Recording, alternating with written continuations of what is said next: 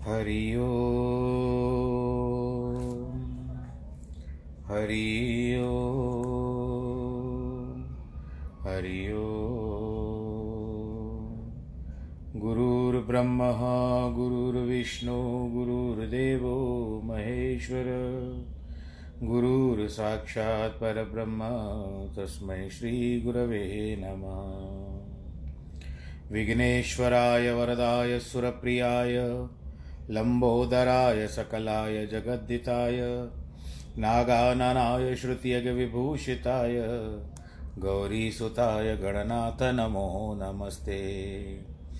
नाहं वसामि वैकुण्ठे योगिनां हृदयेन च, मद्भक्तां यत्र गायन्ति, तत्र तिष्ठामि नारद। जिस घर में हो आरती चरण कमल चितलाय तहाँ हरि वासा करे ज्योत अनंत जगाए।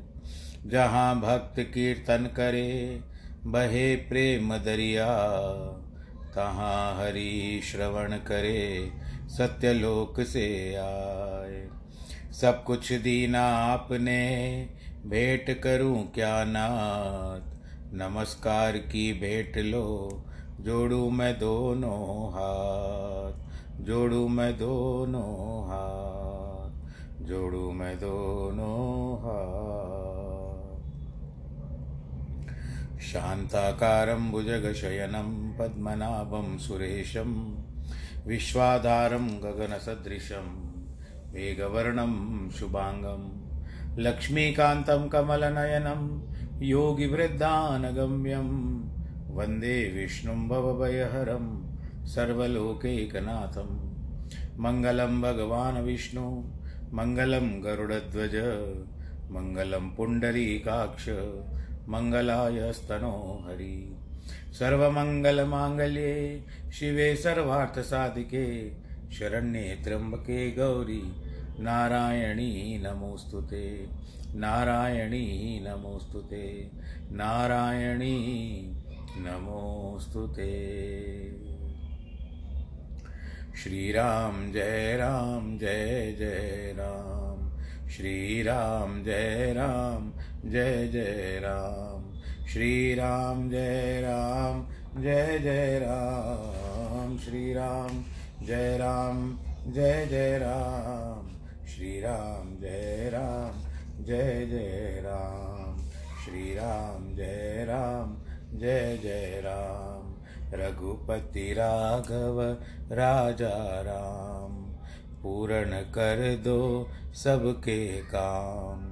जय रघुनंदन, जय सिया राम, जानकी वल्लभ सीताराम रघुपति राघव, राजा राम, जय सिया राम, जय जय सिया राम।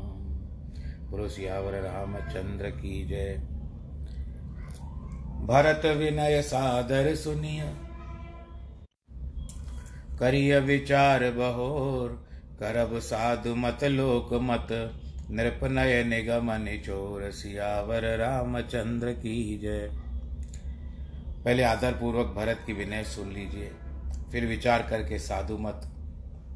राजनीति के अनुसार, वेद के अनुकूल हो करना गुरु की प्रीति भरत जी के ऊपर देखकर रघुनाथ जी मन में बहुत आनंदित हुए और यह भी विचारा कि उन्होंने हमारा न्याय भरत के हाथ में सौंपा है।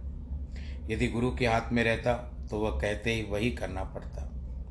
श्री रामचंद्र जी गुरु की आज्ञा अनुसार सुंदर कोमल मंगल मूल वचन बोले कि आपकी शपथ और पिताजी के चरणों की सौगंध है। संसार में भरत से जैसा भाई मेरा को, और कोई नहीं होगा। गुरु के चरण कमल अनुरागी है। लोक और वेद में बड़े बड़े भागी हैं।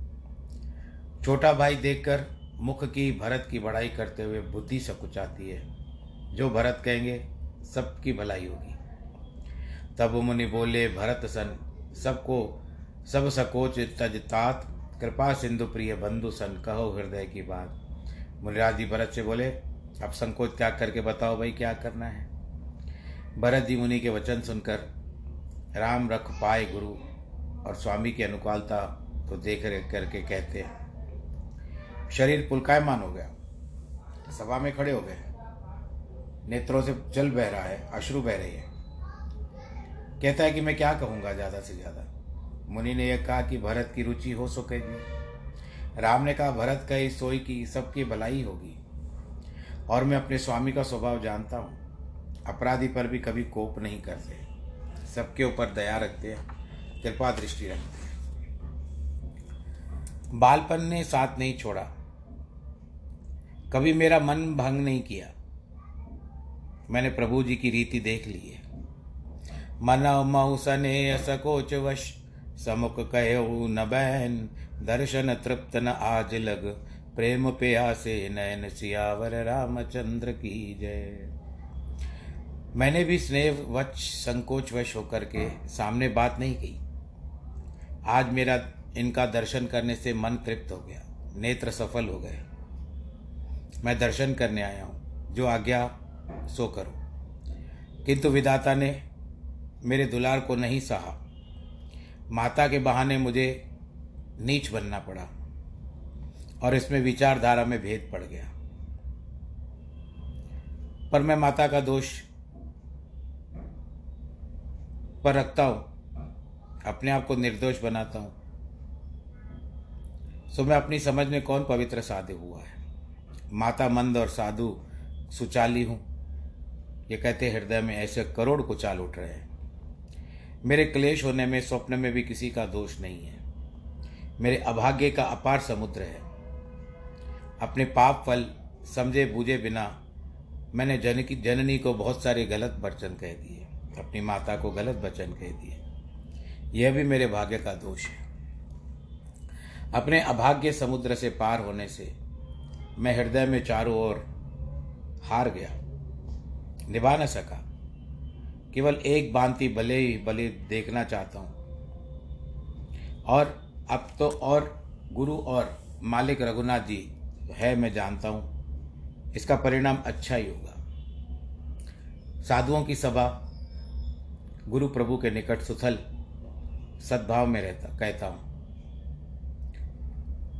कोई मुझे अंदर प्रेम प्रपंच नहीं है। राजा का मरण हुआ, परंतु प्रेम का प्रण रखा। माता की कुमति जब साक्षी हुए, माताओं की व्याकुलता देखी नहीं जा सकती। सब लोग दुखी हैं। सो मैं ही इन अनर्थों का मूल हूँ और इन बातों का दुख मैं स्वयं सह रहा हूँ। मेरे कारण ये तीनों वन में चले गए। बिना पद त्राण पहरे पैरों बन को गए, बिना पैरों के।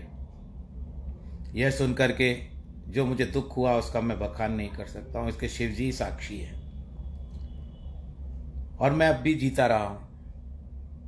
विदाता ने अब तक मुझे जीवित रखा है। जो बात मैंने सुनी थी, वह आँखों में जाकर देख ली। उस पर भी यह मेरे जड़ती दुख मुझको सहा कर जीता है। यही रघुनंदन लखन के साथ अनहित लागे जही, तासु तनय तज दूसरा दुख, देव सहा वही काहे। वे रघुनंदन जी, लक्ष्मी, लक्ष्मण जानकी से, जिस मेरे माता को बुरे लगे, पुत्र को छोड़कर, और किस क्या दुख मुझे मिलना चाहिए। भरत अति व्याकुलता से सुंदर वाणी बोल करके, विनय राजनीति युक्त आरत वाणी से कह रहे हैं।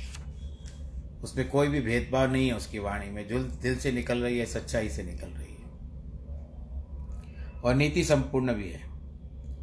अनेक प्रकार से पुरानी कथा कहकर मुनिनान ने मुनि जी ने भरत को समझाया।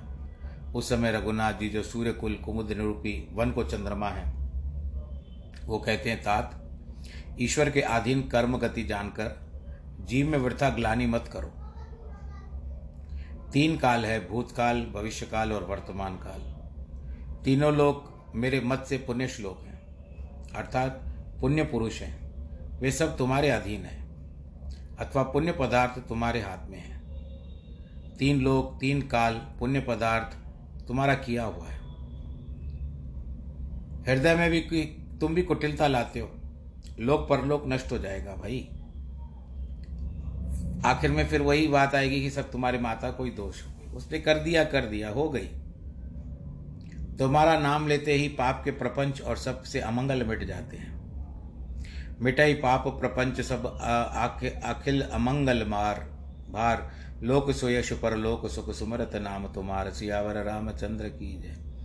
मैं स्वभाव से सत्य कहता हूँ, शिव साक्षी भरत। यह भूमि तुम्हारे रखने से ही रहेगी, क्योंकि हम अंगीकार कर चुके हैं। तुम कहो तो हम करें। हम वन को न जाएँगे तो पृथ्वी का भार नहीं उतरेगा। मुनियों के निकट विहंग मृग आते हैं, किंतु बाधक सिंहादि और बधिकों को देखकर भाग जाते हैं। हे तात, तुम्हें अच्छी तरह प्रकार जानता हूँ, क्या करूँ, जी में बड़ी दुविधा है।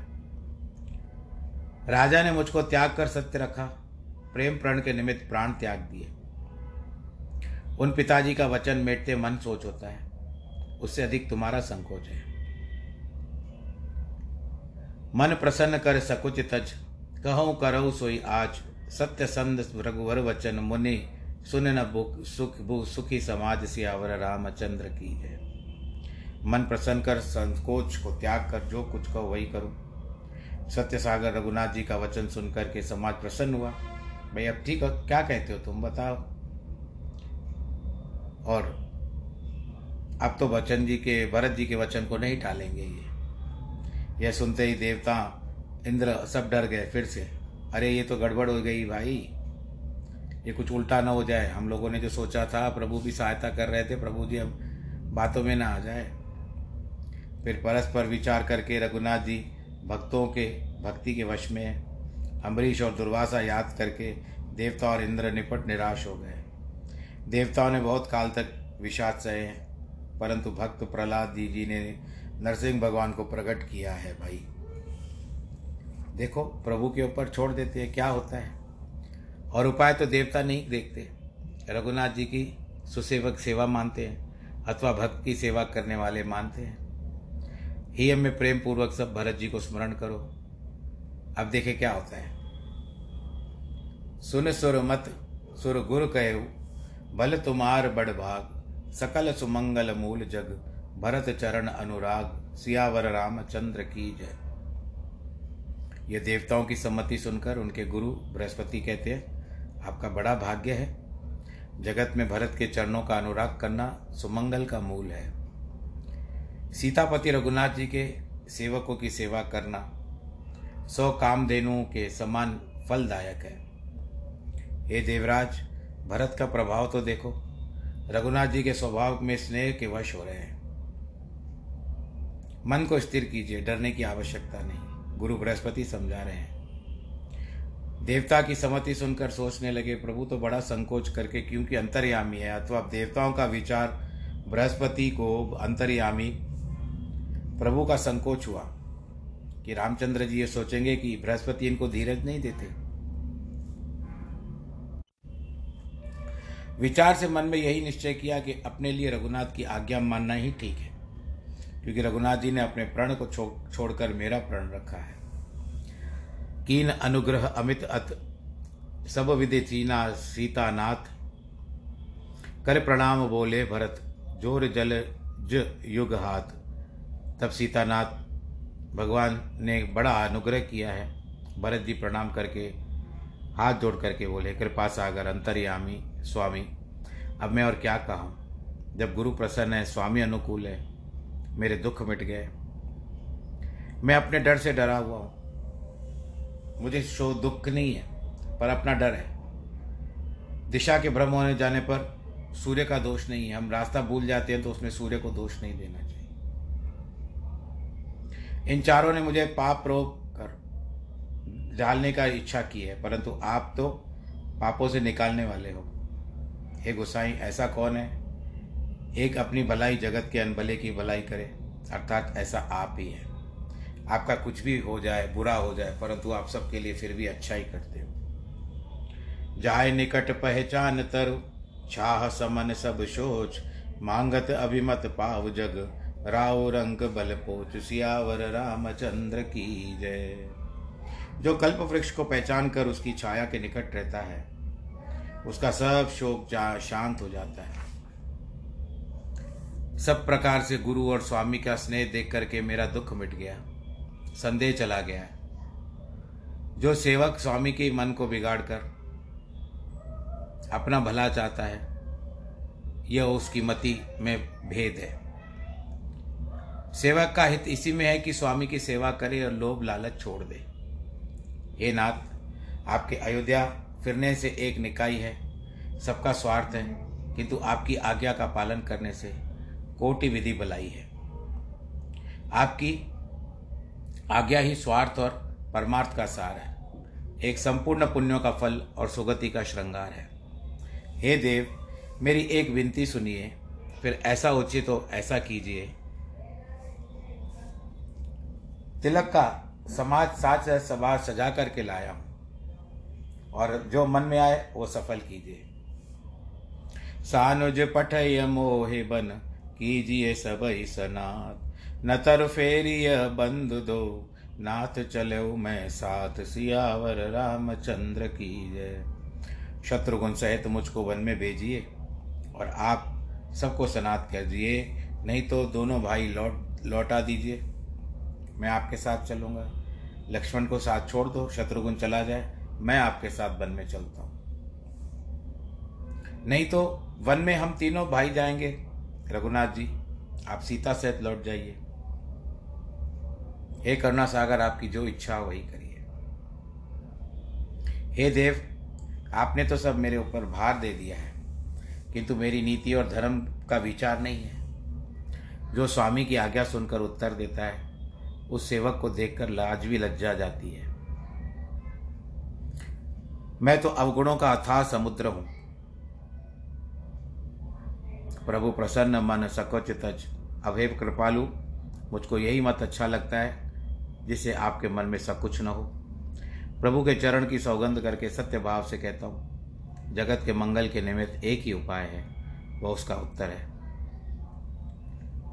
प्रभु प्रसन्न मन सकुच तज जो चे आयुष देव, सो शिर धर धर करई सब, मिटई अनट आगोरे आप प्रसन्न होकर मन को सकुच त्याग कर दो।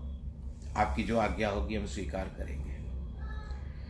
भरत जी के ऐसे वचन सुनकर, पवित्र वचन सुनकर, सबके हृदय में बड़ी प्रसन्नता छा गई। देवताओं ने फूल बरसाने शुरू कर दिए। देवताओं ने भरत जी का आशय समझ लिया कि राम की आज्ञा के अनुसार ही करेंगे। रघुनाथ जी भी सब कुछ आकर चुप हो गए। प्रभु की यह गति देकर सब सपा सोचने लगी। उसी अवसर पर जनक जी के दूत आ पहुँचे।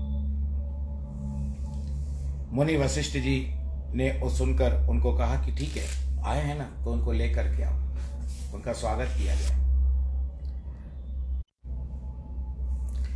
प्रणाम करके उन्होंने रघुनाथ जी को देखा। उनके वेश को देखकर बहुत दुखी हुए। दूतों से मुनि ने यह बात पूछी कि विदेराज जी की कुशल कहो। जिस विपत्ति से जगत विकल हो रहा है तो विदेह की कुशलता क्यों कर होगी? ये श्रेष्ठ दूत सुनकर सकुजा गए। पृथ्वी माथा नवाए कर हाथ जोड़ करके बोले, हे गुसाई, आपका आदर सहित कुशल पूछना हमारी स्वामी की कुशलता हेतु है। अथवा कुशल कारण तो गुसाई चुप बैठे नाहित कौशल नाथ के, साथ कुशल गई नाथ। मिथिला अवध विशेष थे जग सब भयो अनाथ, सियावर रामचंद्र की जय। नहीं तो हे नाथ, जो पुरानी कुशल थी सो महाराज दशरथ जी के साथ गई जिनके जाने से जगत अनाथ हो गया। और विशेष करके अयोध्या तथा मिथिला अनाथ हो गई, क्योंकि राजा की मरण विपत्ति के अतिरिक्त राम लक्ष्मण जानक की वन को गए हैं। कौशलपति राजा दशरथ की गति सुन करके जनक राजा ने सब लोग शोक से व्याकुल कर गए। जिसने सब समय विदय को देखा, उसको उनका सत्य नाम नहीं विदित हुआ, अथवा जिसके ऊपर विदय को देखा रानी की कुचाल सुनते ही राजा को कुछ सूझ नहीं रहा था। क्या करें? भरत को राज और रघुनाथ को वन सुनकर जनक जी को भी बहुत तकलीफ़ हुई है। राजा ने सभा में पंडितों और मंत्रियों से पूछा कि हम क्या करें? यह विचार करके बताइए।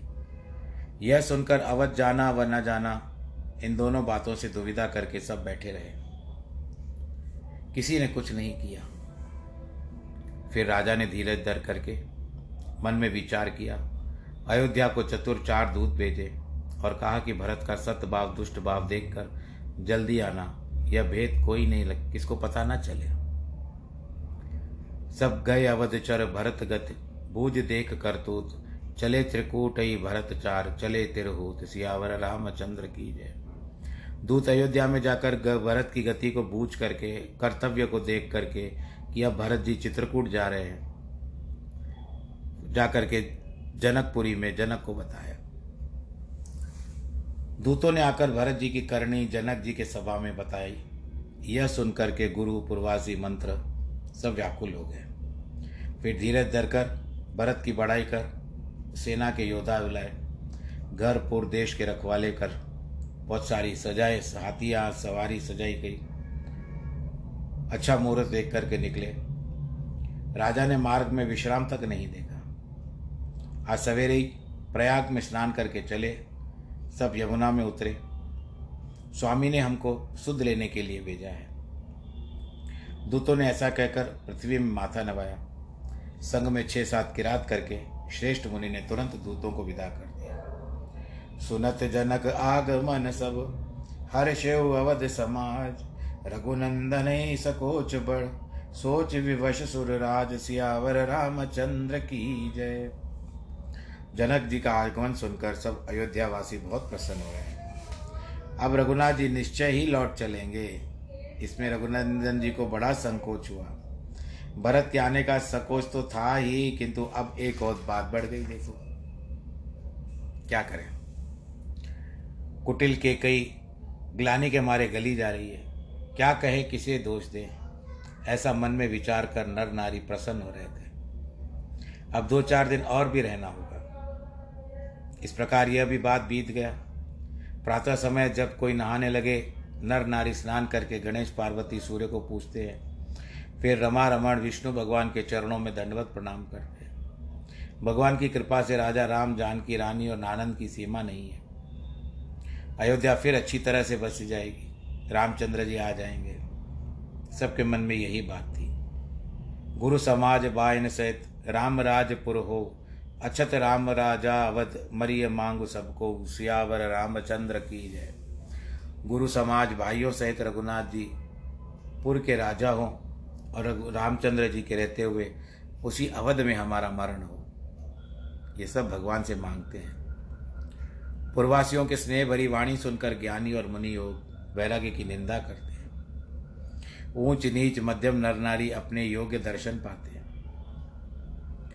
रघुनाथ जी का सम्मान करने के लिए प्रसन्न हो रहे हैं। लड़काई से ही रघुनाथ जी की बात थी। रीत पहचान कर प्रति पालते थे। रघुनाथ जी शील संकोच के सागर हैं, जो सुंदर सुख मुख देख नेत्र सीधे स्वभाव से युक्त है। रघुनाथ जी के गुणानुवाद कहते कहते सब अपने भाग्य की सराहना करने लगे कि हम सब जगत में थोड़े पुण्यात्मा हैं। प्रेम मगन ते समय सब सुन आवत मिथिलेश। सहत सभा संभ्रम उठे रविकुल कमल दिनेश सियावर रामचंद्र की जय। हे पार्वती, उस समय कोई जान जनक जी का ना सुनकर के प्रेम में मग्न हो गए।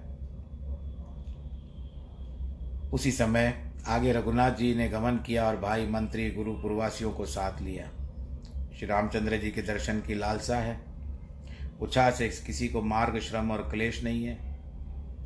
इस प्रकार से जनक जी चले आ रहे हैं। समाज सहित प्रेम से मत पगी है।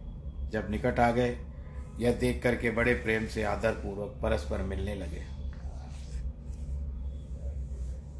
जनक जी मुनियों के चरणों की वंदना करने लगे। रघुनाथ जी ने ऋषियों को प्रणाम किया। भाइयों सहित राम राज से, राजा से मिल करके, समाज सहित सबको लिवा करके चले। आश्रम, सागर, शांत रस पूर्ण पावन पात, सेन मनहु करुणा सरित, किए जात रघुनाथ सियावर रामचंद्र की जय। शांत रस पवित्र जल से भरा हुआ, सागर रूपी रघुनाथ जी का आश्रम है। आज वो रघुनाथ से मिलने जा रहे हैं। ज्ञान वैराग्य के जो दो किनारे हैं, उनको बोरती और मिथिला वासी तथा आदिवासियों के शोक भरे वचन रूपी नर नारियों, नद नादों नारों के मिलने से अधिक होती है।